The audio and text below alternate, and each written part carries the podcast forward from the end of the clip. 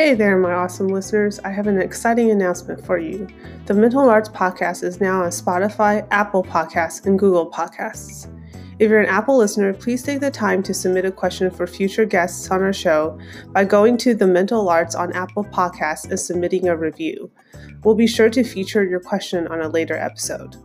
For more content about optimizing your mindset for better grappling performance, check out resources available on thementalarts.com.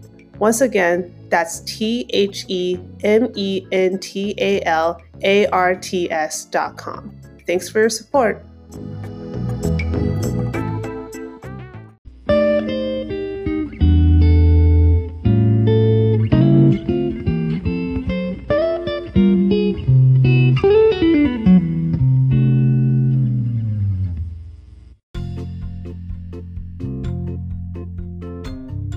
You Snake Lady? Oh my god, because I just got a snake. oh yeah. What's his name? Is His it here? name Is Cornelius Himmy Horton. Himmy because he reminds me of Himalayan sea salt, so his middle name is Himmy. And then, sorry, I'm also baking while I'm talking to you. And then Cornelius, um, Cornelius the corn snake. I was like, fuck it, I'm just gonna buy a snake and it's gonna be my pet.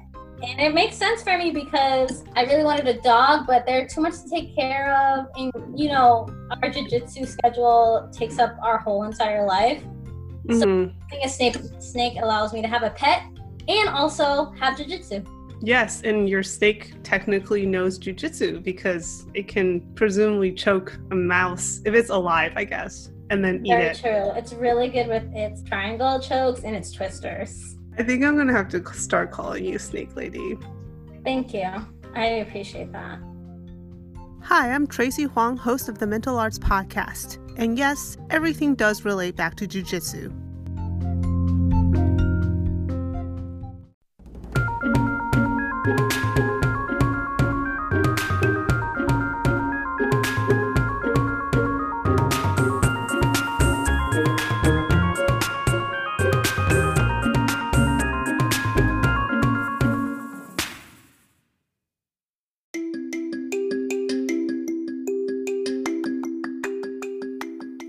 I'm Tracy Huang, and I'm the host of The Mental Arts, a show dedicated to exploring how to bring the lessons from the Academy to real life so that we can become well rounded warriors who can confront the daily challenges of modern life. Today's show features Kasha, my fellow Blue Belt buddy and assistant kids coach at Beta Academy in Northwest DC. It may also feature my cat meowing in the background during voiceovers. That's life in a city apartment for you. Now, I've struggled to write a characterization of what Kasha is like, and so this will be the last time that I try to record something, mistakes or not. I've struggled with writing a characterization because, well, sometimes in life you meet someone truly special and phenomenal in all ways, and that person to me is Kasha.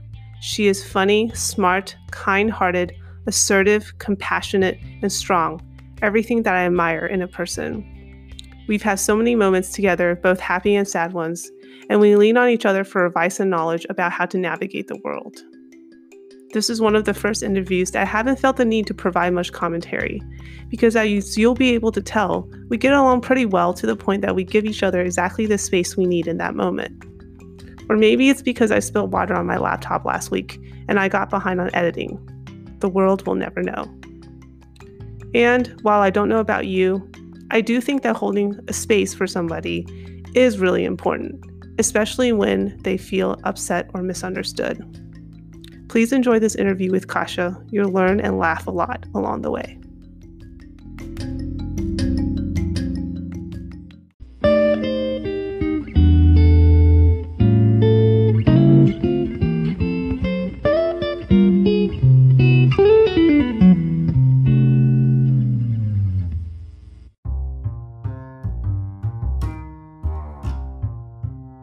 If you were to give yourself like a jujitsu nickname, would that be it, or would it be something else? No, I thought about my I thought about my jiu-jitsu name being Bunny Okay.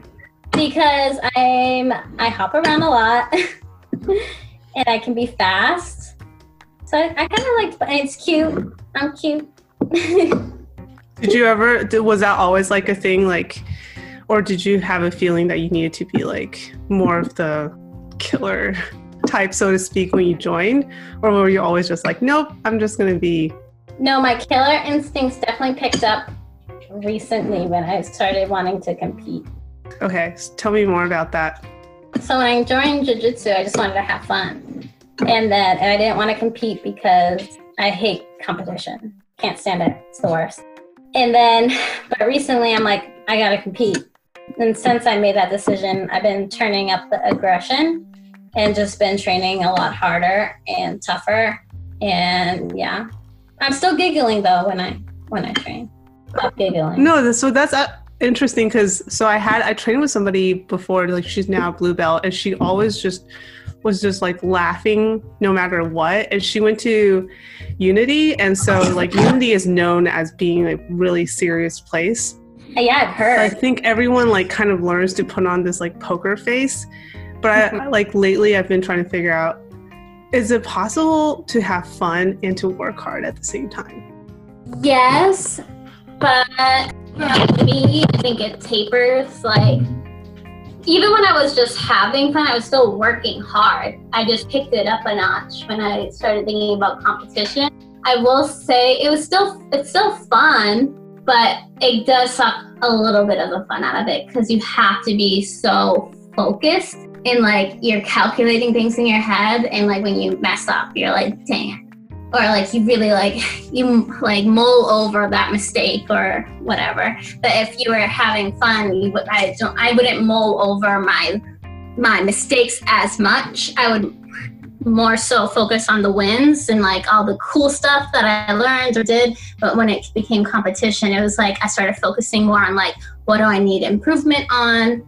It, I guess that kind of switch in mindset can kind of take suck the fun out of something.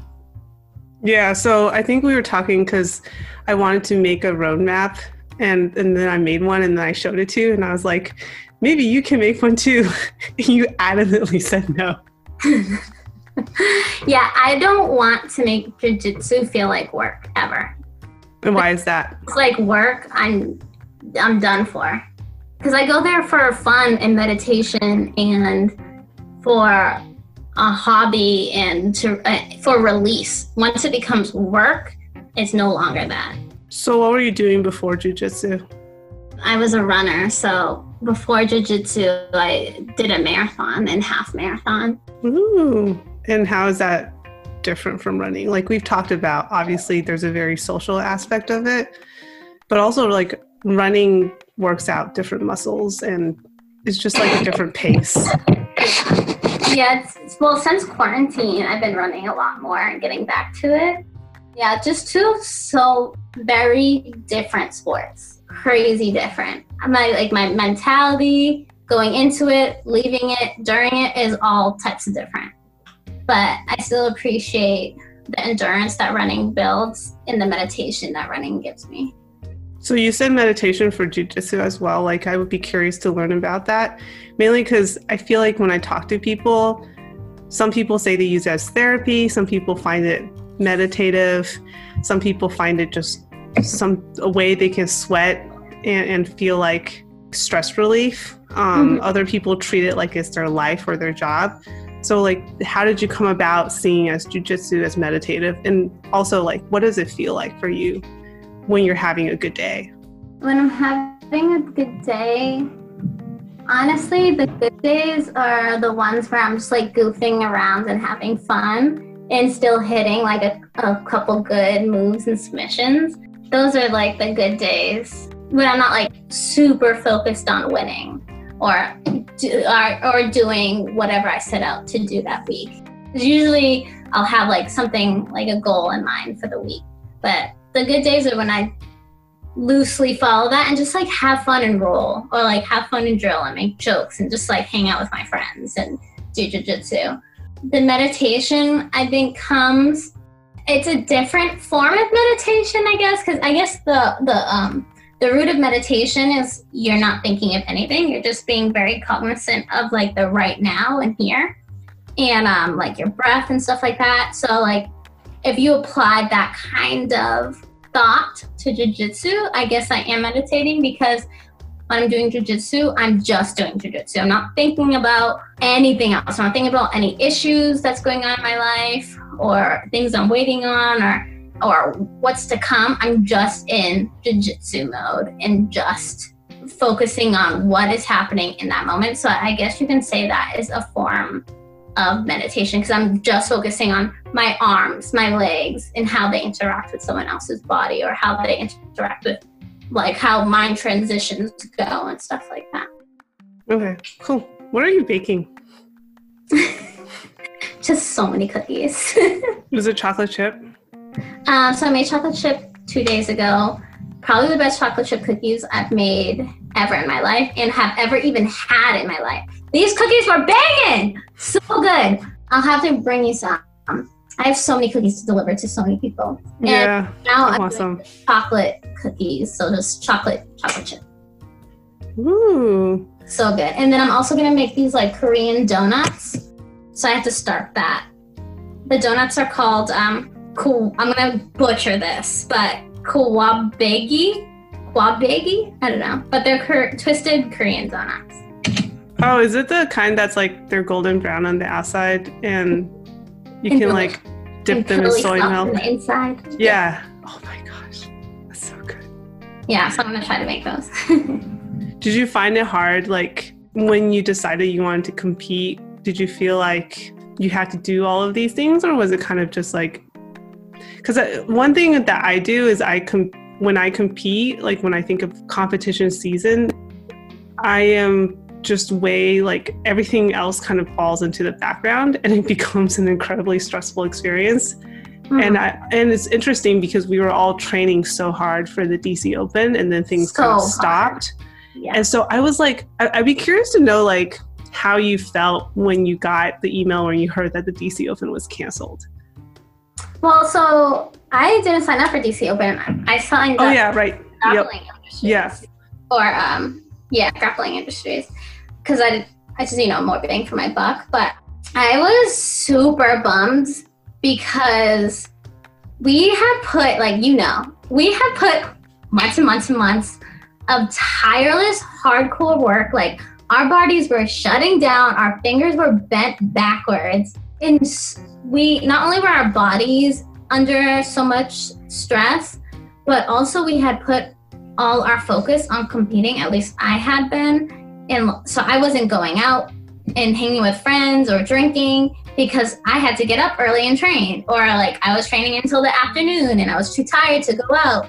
So my social life took a huge dump, and then I also like have other hobbies that I do, and I hadn't been able to focus on them because I put all my focus and time into jujitsu. Like if I wasn't every day, I was doing jujitsu and doing it for hours a day, and my world revolved around how can I get my body right for training when it comes to eating and rest and everything. So super bummed that everything got pushed back because that just means we have to once things you know get up and running again, we have to go through that same grueling routine for another couple months to get competition ready again. And it was like we were so close to. We were almost done. yeah. it's a little bit how I feel. Right? I think that's like mostly how everyone feels. They're just like, gosh, and like people cut weight and stuff, and weight cutting is terrible and you're just like, I have to do this all over again? No, kill me, but also I will do it because I love jujitsu. Yeah, I mean, I think, I don't think people like kind of understand how difficult it is. And it's, I mean, technically it's all by choice, but at the same time, I feel like there is a certain element of peer pressure involved. I don't really know how to describe it. It's like a pressure cooker in a way, like literally and figuratively. Explain for me, when I first joined, I wasn't really interested in competition. But then once I saw how there was like, there's a kind of like a difference, right? Like when I first joined, I think there was a group of people who competed and a group of people who didn't compete. And then as like the spirit of competition grew, like it seemed like everyone at the school was like focused on competing, whether it was an in-house, the DC Open, or something like that. It just created this constant like pressure to be training hard and to be performing that I don't think, I don't know, either we were almost done or we were almost at our breaking point. Maybe a little bit of both. Okay. uh, but yeah, no, I agree with that. I feel like competing is almost like a mob mentality thing. Like everyone's doing it. You feel like the odd one out, or like you're doing something wrong if you're not doing it as well, or like you're not pushing yourself to your highest potential. And some people can succumb to that mob mentality. Luckily, the reason I chose to compete was not from from the mob mentality, but competing in itself. I mean, not competing in itself, and uh, training in itself, and getting so um, laser focused I would say I was gonna do that anyways, but I would say the mob mentality helped me because there is days where I didn't want to train or I didn't want to train as hard, but people were training and people were training hard. So I was like, oh, I, I've got to do the same. So that is how that mob mentality actually helped me and worked with me. Yeah. So in terms of like where you fell on the attitude of training for competition, did you feel like you were right with the group in terms of like how much you had to train? Did you feel like you fit in?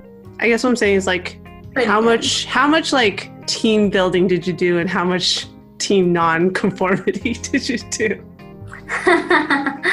That's a hard question I don't really know other people's mindsets or their thoughts or what they were doing. Um, I'll tell you mine. Yeah, yeah, that would be helpful. So I think for me, I don't know. I actually didn't want to compete in this DC Open. It kind of was a disaster last time. Why I was did like, you sign up then? I know you had so much apprehension too beforehand. I didn't understand why you signed up. So I signed up because I saw that other people that I had been training with also signed up, and I was like, okay, if they can take this step to do something that I don't know if it was scary for them or they just like whatever, then I felt like there was almost like an obligation for me to challenge myself as well. And mm. it's it's like this constant debate in my head about okay, if I don't compete, am I actually training hard in jujitsu? Am I like pushing myself in that way? Mm-hmm. And I mm-hmm. think for some people coming into class is very challenging. I like certainly appreciate those people who push themselves really hard and try to make it through the entire class. And when they do it's like an amazing achievement for them. But then for me like my challenge comes from constantly testing myself and pushing myself to the limit at the same time, is it really worth it to have my body broken? Like, is this this entire like existential crisis mm-hmm. that that's brought about whenever I enter into a competition? I'm just questioning my life choices. Seriously, I mean, you think about it, doing jujitsu is like, and people call it therapeutic and all of this stuff for like mentality and like they say how good it is for your body, but it's also really terrible for your body. I have never been in so much pain and have had so many things broken, fractured, sprained in my life. Before jiu-jitsu, I've never I've only broken one thing in my entire life and have gotten one concussion in my entire life, and both were accidental and just happenstance. Doing jiu-jitsu, I've had so many injuries. And the funny thing is always during drilling or training. but yeah it really puts so much pressure and stress on your body, and especially training for competition. You're you get your body gets crazy messed up, and I think that's why I'm minus like how terrible the coronavirus is. I'm uh, thankful for the quarantine because it allowed me to rest and it allowed my body to repair itself. But yeah, there doesn't seem to be like a culture of resting. Like, I'm just not sure. I don't know where it came from. no idea. one rests, and I don't get it. when I ran my marathon, or like runners, when we run, there we build in rest time, like rest days, rest weeks, rest months. After I ran my marathon, I rested for a smooth like month to build my body back up so it could get strong again. In in jujitsu, like that just doesn't happen. I don't get why we don't take time for ourselves to rest and repair because that's also part of the sport is resting and i don't think anybody no one puts importance on it and i think it's kind of nuts it's kind of crazy. Yeah, I think I realized that like after my ringworm incident, I keep referring to it like that. But I, I mean, it's just like my body was just telling me like stop. You yeah, your body will stop. let you know. Yeah.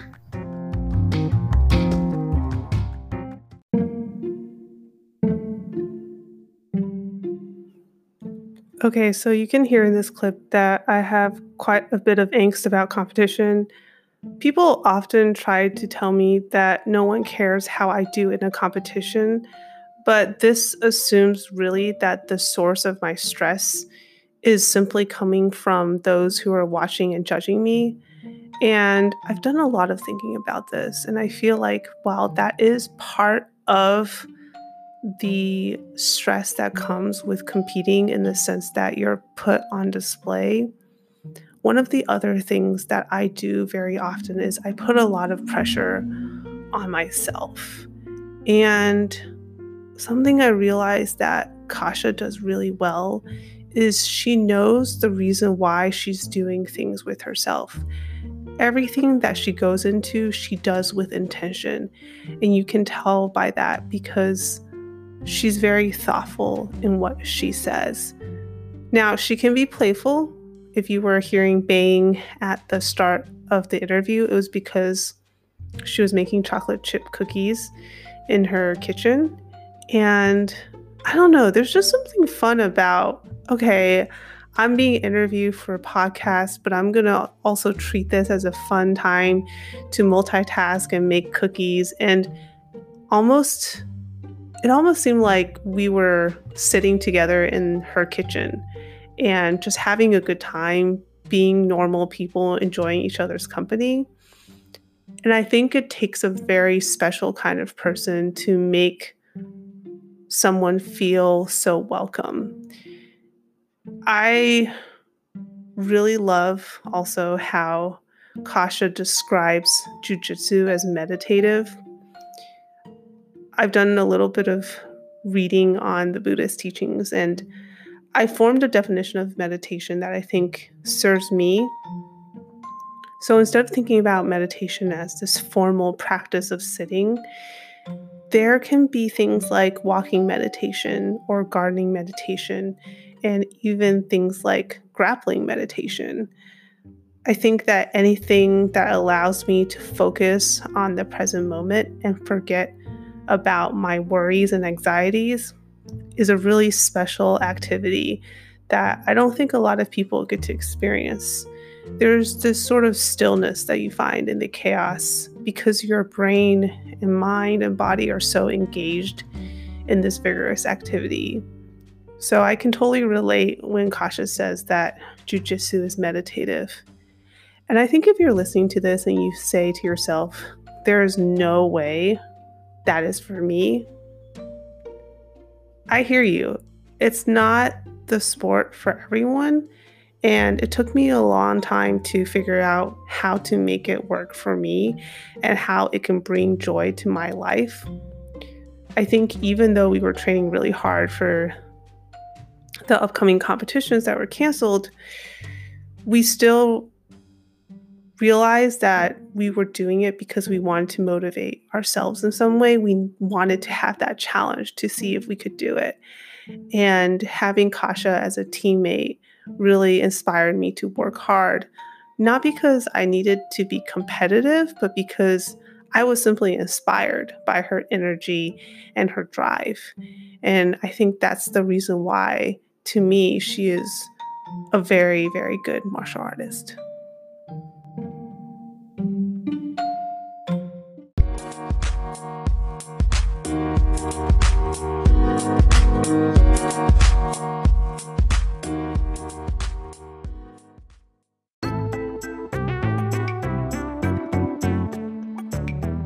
So I don't remember anything. it's all a blur. It's literally all a blur. I just know, like, when I first was an intro coach, can't even remember how that happened.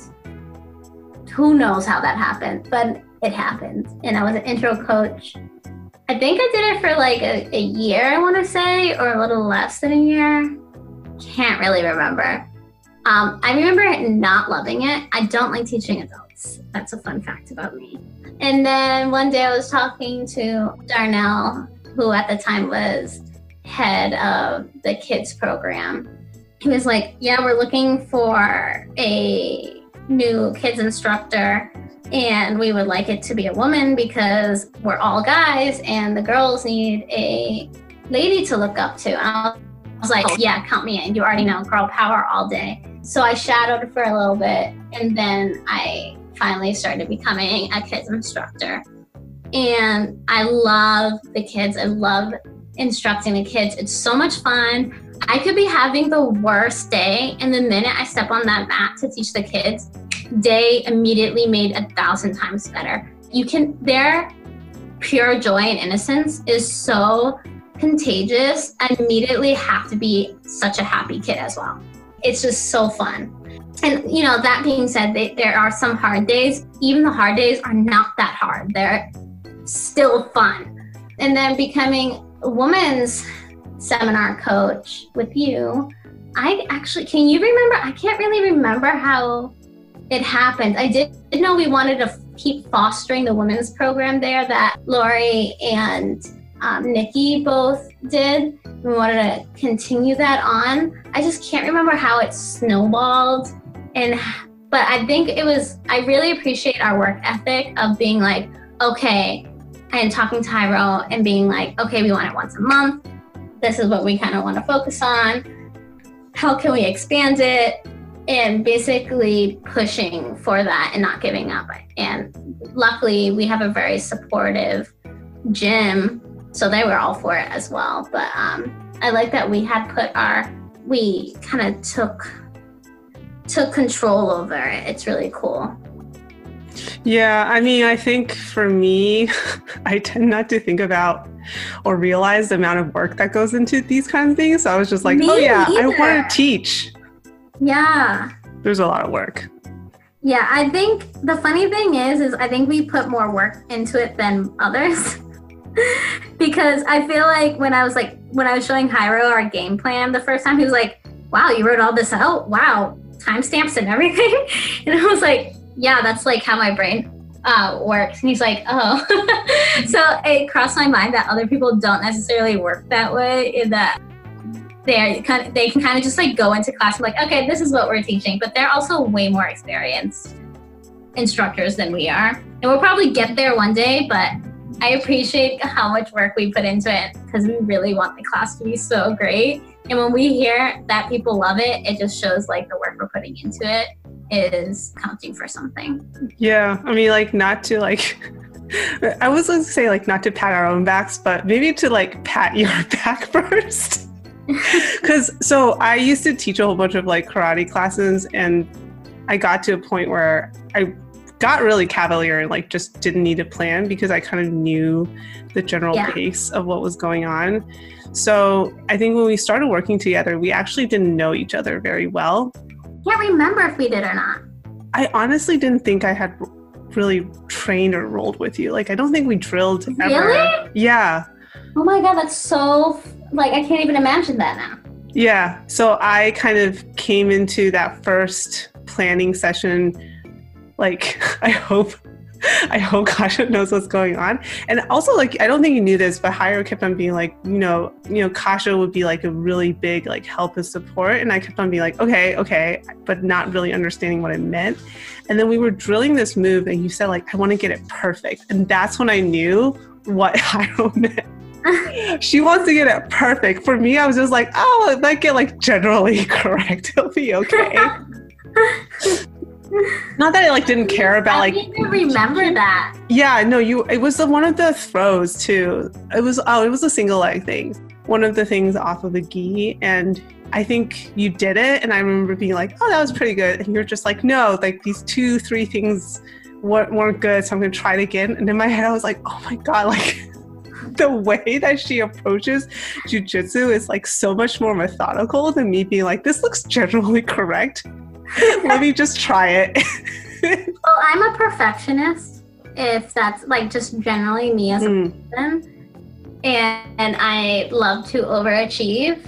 and you like you can um, psychoanalyze that um, any way you want. But I, for anything that I do, and specifically in jujitsu, I love to.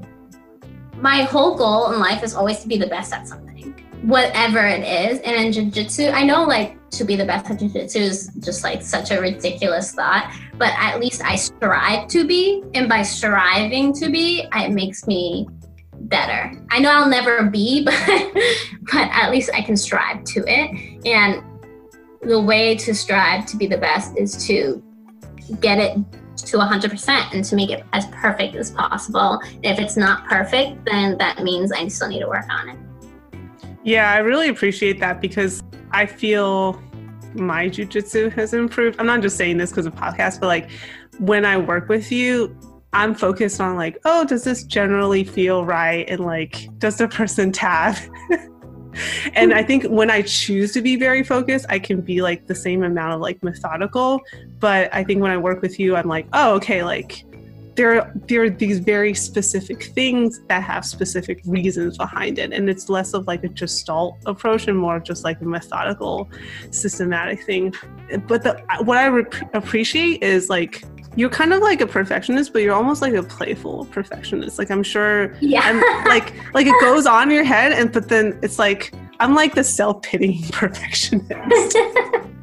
Where it's like if I don't get something right, like my whole world just falls apart. Even though part of me is like, did I actually pay attention to what the instructor was saying, or did I just look at it and say like, oh, I generally got it. Now I'm going to try this sparring.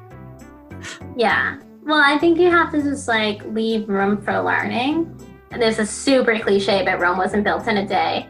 Same with jujitsu, like you might not have it that day, but you can get it that way. And I don't know about you, since like, but this like methodical is so right, because if you notice, like I do this in all my life. I ask, I always ask why.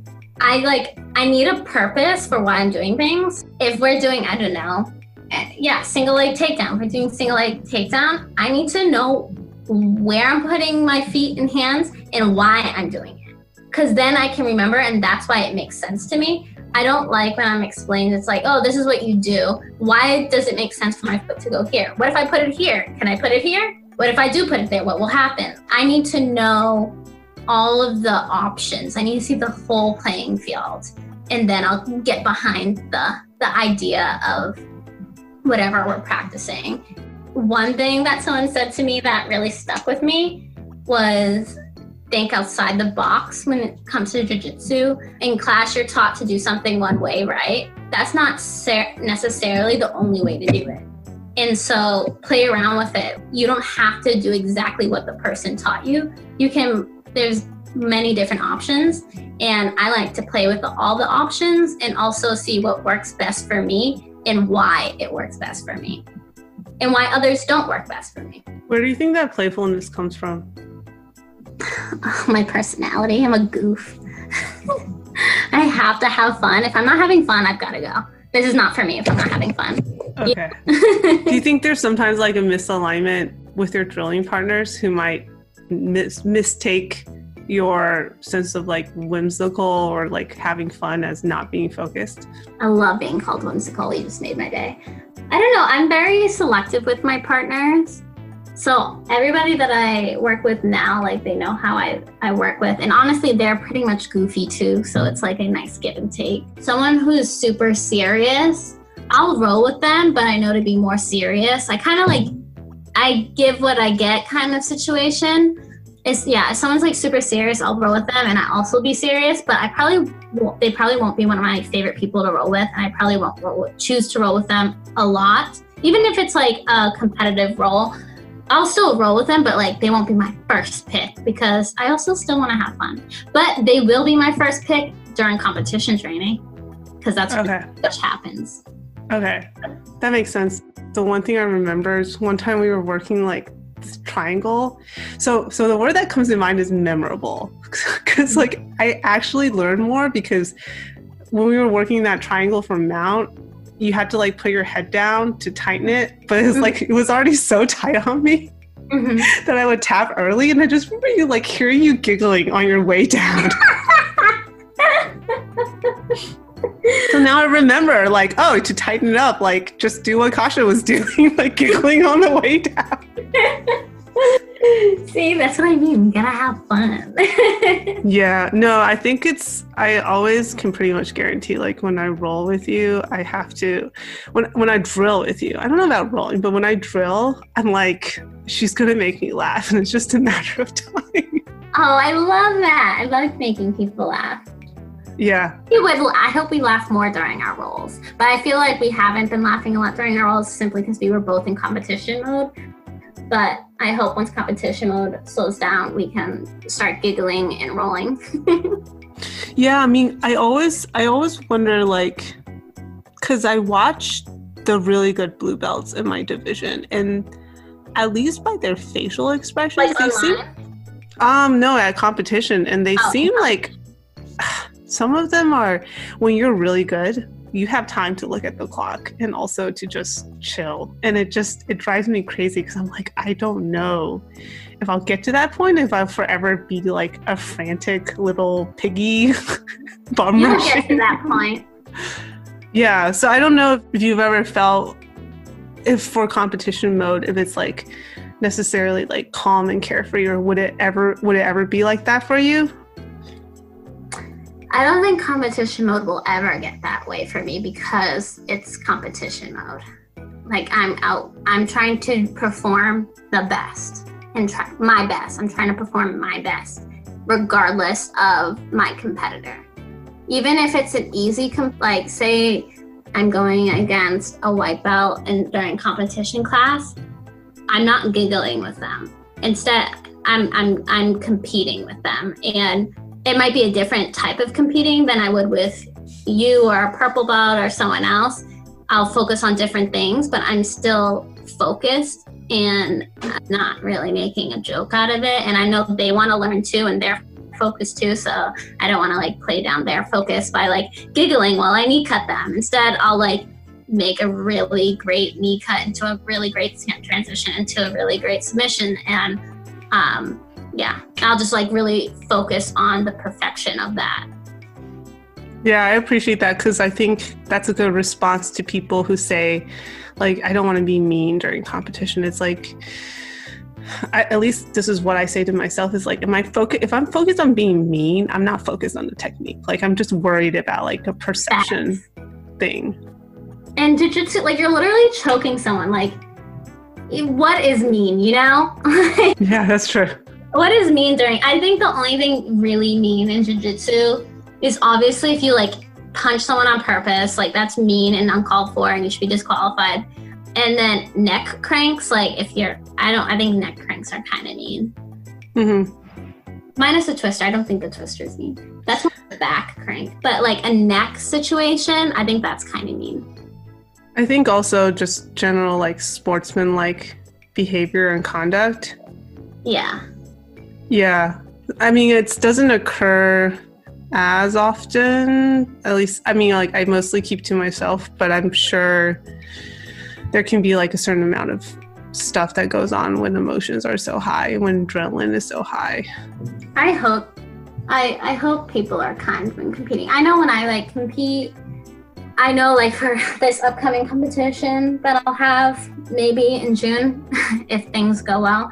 I want to meet my competitors first and like talk to them and joke with them and say hi. They probably don't want that. I don't know. Maybe they will, maybe they won't. But like I know that will at least take the pressure off of me. But it's something about rolling with a stranger that like really makes me anxious. But if I kind of get to like know them or or I don't know, just even introduce myself, that kind of angst quiets down because it's like, oh, it's just this person. It's just a person, you know? They're no longer just this question mark. It's just a person. Yeah. Also, like the element of trust. Like when somebody visits from another gym, Mm-hmm. I've like learned the hard way, like, oh, don't automatically think they're going to be as nice as you are when you visit another gym. Yeah, I I've been learn. I still haven't learned my lesson with that one. I'll still be like, sure, let's roll. Yeah, no, I was when I visited Unity, like everyone's really nice and like the people who knew me knew me, but I had like several white belts just turn me down and I was like okay. and then one of them was like, Are you just gonna play around with me? And I was like, No. like Aww. I was like, You're my size and I'm pretty sure you're confident because you train at Unity. yeah. but I mean I really I respected that they said no, which is like part of it too. Like I obviously didn't say out loud like, okay, but yeah.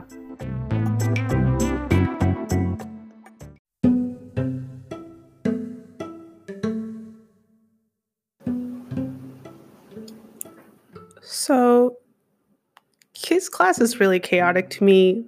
I'm sure there's a rhyme and reason to it, and I'm sure they're learning jujitsu. I personally feel like it takes a very patient yet firm personality to make sure that the kids don't completely take over the entire class. And so when I walk in and I'm hit with this wall of noise and screaming and kids having fun and kids crying, I always see Kasha just standing there in a sea of children. And she's just so calm. And it always makes me smile because I cannot be that person.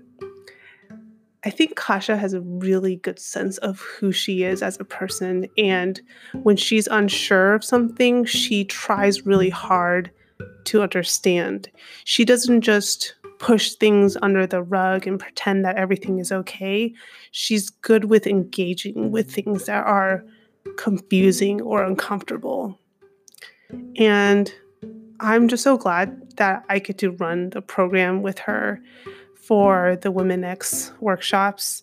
They are very special to me. That is how I initially was introduced to the beta community. I had taken about a year off to work and get my finances in order. And coming back to jujitsu was very intimidating for me. And that workshop really was the bridge towards healing and recovery for myself from my past traumas and also just reacquainting myself with the sport again. So it's a great privilege and honor to be able to have such a great co instructor with me. And we are able to bring people in who've never done martial arts before and teach them, for example, how to do an armbar or how to escape from mount or even how to do a rudimentary takedown. I think everyone leaves those classes feeling quite empowered. At least I would hope so. That's what they tell me. And also, I've really seen how not only has our friendship blossomed, but how we've matured as instructors. It's quite one thing for me to go to class, absorb the information, and then say, okay, you know, this is what I want to work on. But it's quite another to flip flip the switch, so you speak, and become an instructor and a coach. And we do put in a lot of effort into making sure that the classes are as high caliber as possible. And I feel like Kasha's high standard of both herself and of other people is really what makes those classes so great. I also think this clip is a really good demonstration of how she defies characterization. So she's competitive, but she's also very kind. She is a perfectionist, but she's playful. And she does things with intention and purpose, and yet doesn't have that sort of rigidity and can think outside the box. I really love the quote where she says, You want to leave room for learning. Like, to me, that is the definition of learning of being expansive so you can continually bring in new knowledge and inform your experiences in a rich and diverse way a lot of people might feel like learning has a start and a stop. But in fact, learning is a lifetime endeavor. And I've learned so much from coaching, from working with Kasha, just from listening to her. There's this playfulness that I keep coming back to, that I keep feeling so happy to be bathed in that kind of wonderful energy. Um, I guess I rambled on long enough, but um, the short version is enjoy life because it will give you many great things.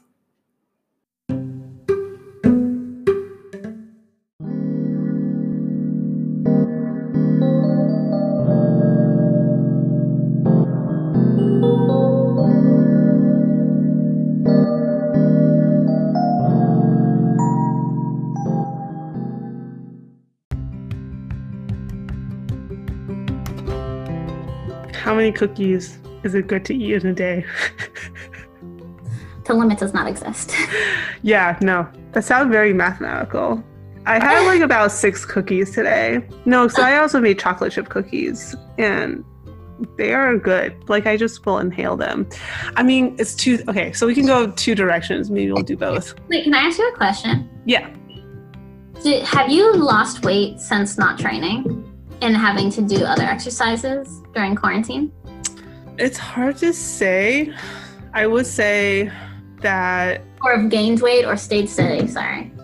I would say I'm probably staying the same about oh that was the other okay now i'm remembering my angst over the dc open. It was like should i cut weight or should i move up a division and be like at the bottom of a weight bracket? And it was this whole thing. And then finally i was like fuck it. I do not want to subscribe to the artificial boundaries brought upon me by a private corporation. It's this whole like anarchist rant that i had. And and then then i was like okay i'll what i'll do is i'll enter into the weight that i think i should be at mm. and then just try to see like if I can eat within healthy limits of both mental and physical and to see if like the weight will go down. And it just didn't. And I was like, okay, like might as well just bulk up and eat whatever I want within reason. And I just felt so much better and happier and actually started eating healthier because like I didn't feel so restricted. Because you were happy. Yeah, because yeah. I was happy. so I think like it hasn't changed because I already was on that like track of, oh, I'm just gonna eat like what makes sense for me at that moment. I'm curious to hear like why why you asked though.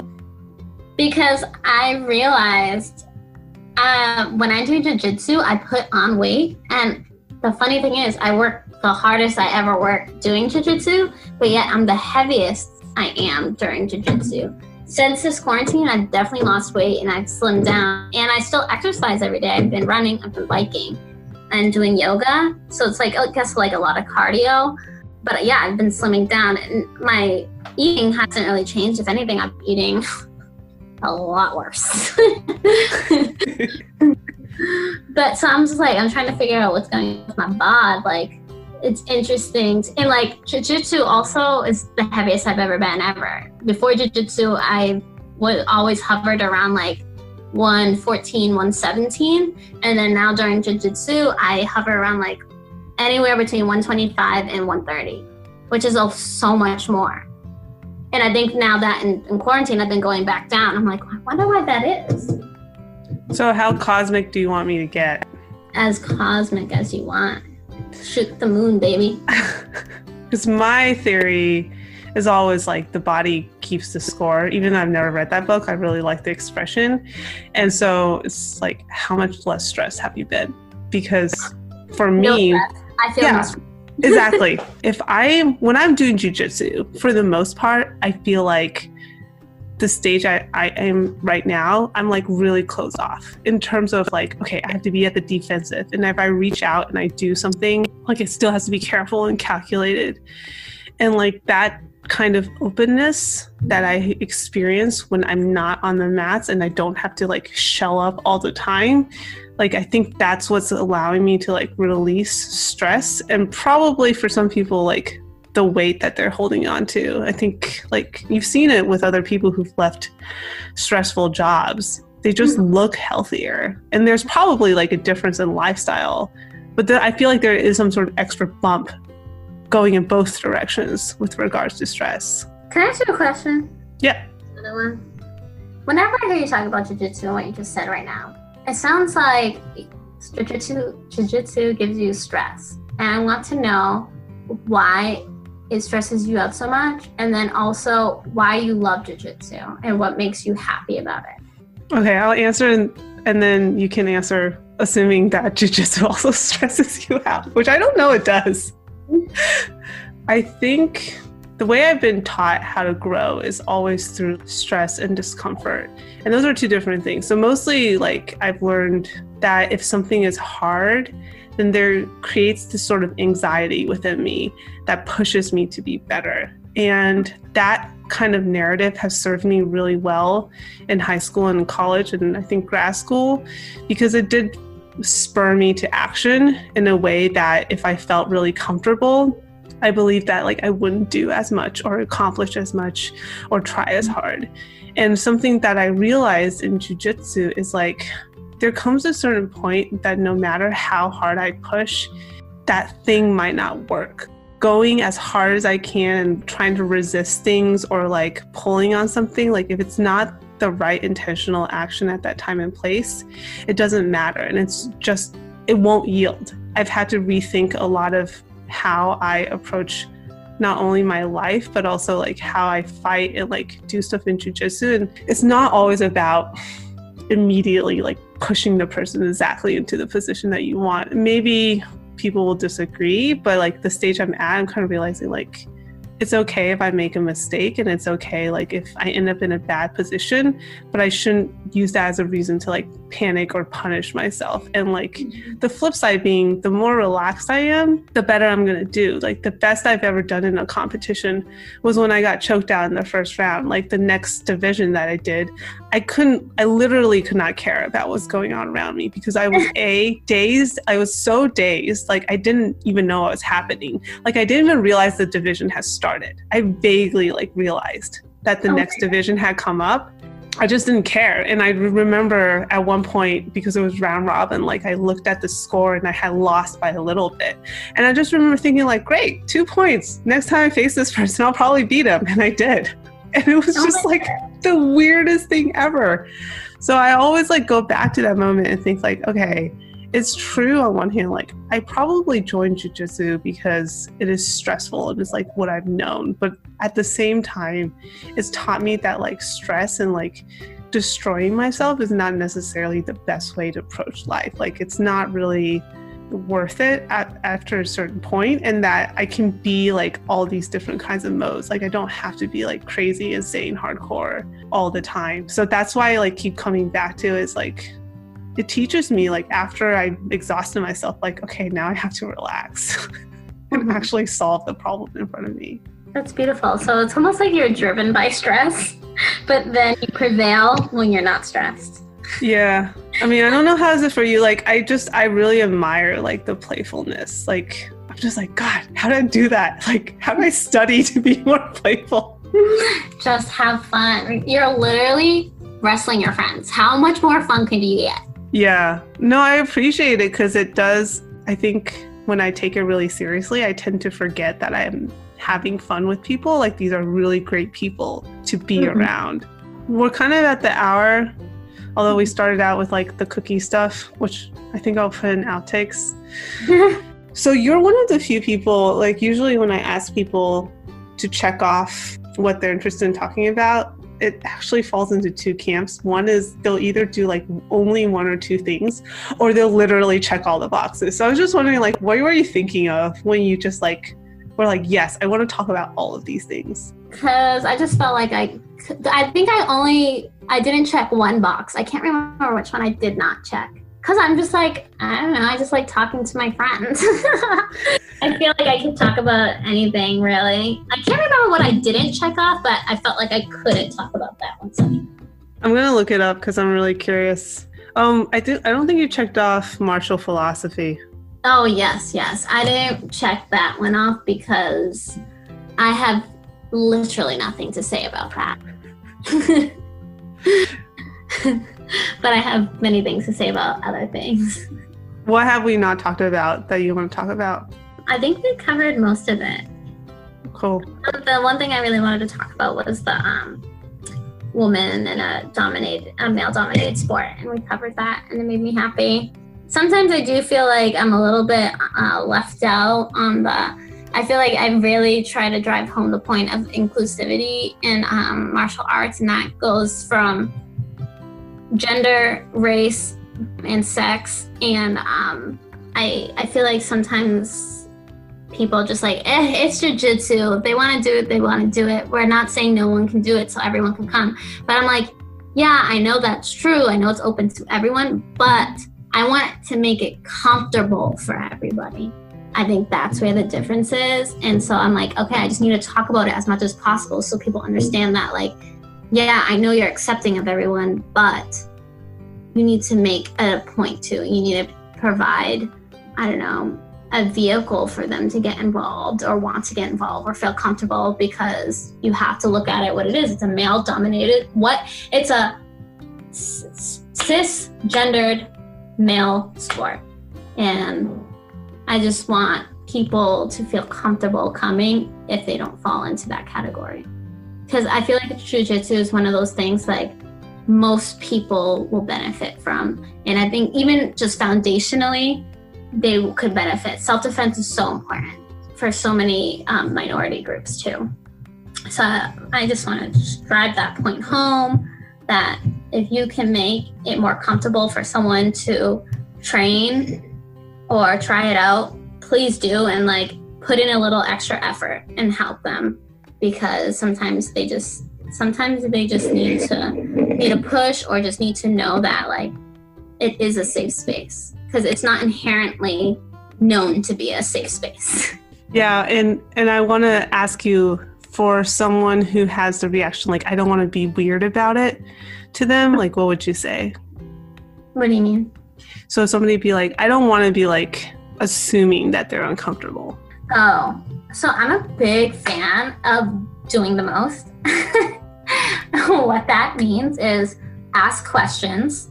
Obviously, be kind and in your in your intention and in your words be careful and kind but ask questions don't be afraid to talk to people and ask questions and just talk to people just generally and check in with them i think that's just like a model for life too like i always want to do too much i never want to do too little. Because i always want to be that person that someone's like oh yeah she she cares she did that. I don't want to be the person like oh yeah i never heard from you or yeah i never saw your effort. Like to me that sucks. Someone who doesn't put effort in things oh kill me. Um, i want to be the person who someone that people know that they can rely on and that if anything that i was that they can say that i was there for them. I provided what i needed to i asked the questions i needed to and i'm willing to learn and i'm open-minded. And that's just about just generally everything. Always do too much not too little. Yeah i like that and i think for people out there who might not know like how to even start what advice do you have for them? About just people starting jiu-jitsu i think yeah both the people who want to promote jiu-jitsu mm-hmm. and the people who want to start jiu-jitsu people who want to start jiu-jitsu start it today is the effing day and i'm sure you'll find your group of people it took me a little bit um, to find my peeps, but I have found it and I wouldn't trade them for anything. Love them. They're the reason I show up every day. So don't get discouraged and just do it and be fearless and brave. And you can't be brave without being afraid. So it's okay to be afraid and scared a little bit, but I but be brave as well and actually do it. As for people who want to bring in those in those groups and make it more inclusive, but they don't know necessarily how, ask the questions. Ask how you can help. Just simply that, how can I help? And I feel like that already opens up the door and conversation. And maybe there is no way you can help, but at least you ask. That's, uh, you just have to ask. You have to be aware of other people other than yourself and how things can affect them or not affect them. But yeah, and just you know, be an ally to people who don't look or think like you.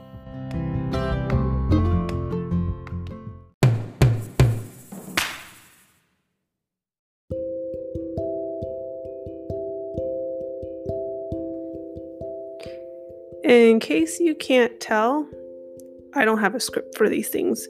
I do have notes though, and on this particular post it, I wrote surround yourself only with people who are going to take you higher. And I believe that Kasha is one of those people. You'll notice that she asked me a great question that opened me right up. Again, I was expecting to interview her, but I guess we were just having a conversation, which is even better. I think this idea of being welcoming is connected to the idea of being open. The more closed off that I am, the harder it is for people to see an invitation for them to come in. They, for the most part, people who eventually end up caring about me, they need that kind of encouragement and signal to say, hey, it's okay if I also make myself vulnerable as well. As an intro instructor, I see a lot of people who walk in through our doors, and really, no matter the size, build, how they appear on the outside, internally, they all feel pretty nervous.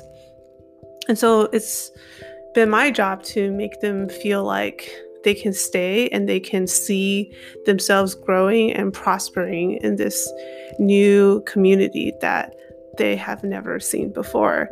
And it's a really big responsibility. And I believe that even if you are not a coach, you have that responsibility, at least within the four walls of your academy, to be a welcoming presence. Regardless of who might walk in, I've been learning lately to never assume and to always ask for clarification and to allow myself to learn as much as that person is comfortable telling me. So that's a role that anyone can do in any interaction. If you see somebody come in and they look a little lost, ask them, hey, are you looking for something? Do you need help with something? If you see somebody sitting by themselves and they're not really in with the crowd, you know, ask if they want some company. Maybe they don't, maybe they prefer not to talk, but maybe they'll be relieved that somebody reached out to them and gave them that little bit of kindness. Um, coming to the women's workshops, one of the things that I remember most is laughter and just people being so happy and learning and having that sort of lightness that we don't get very often in this world that has a lot of heaviness to it. I think having somebody to bring in that bit of levity while also understanding that things are sometimes way, way serious than they need to be is a good balance to have. And effort is okay. Needing to try hard is okay. I've learned that from Kasha most of all.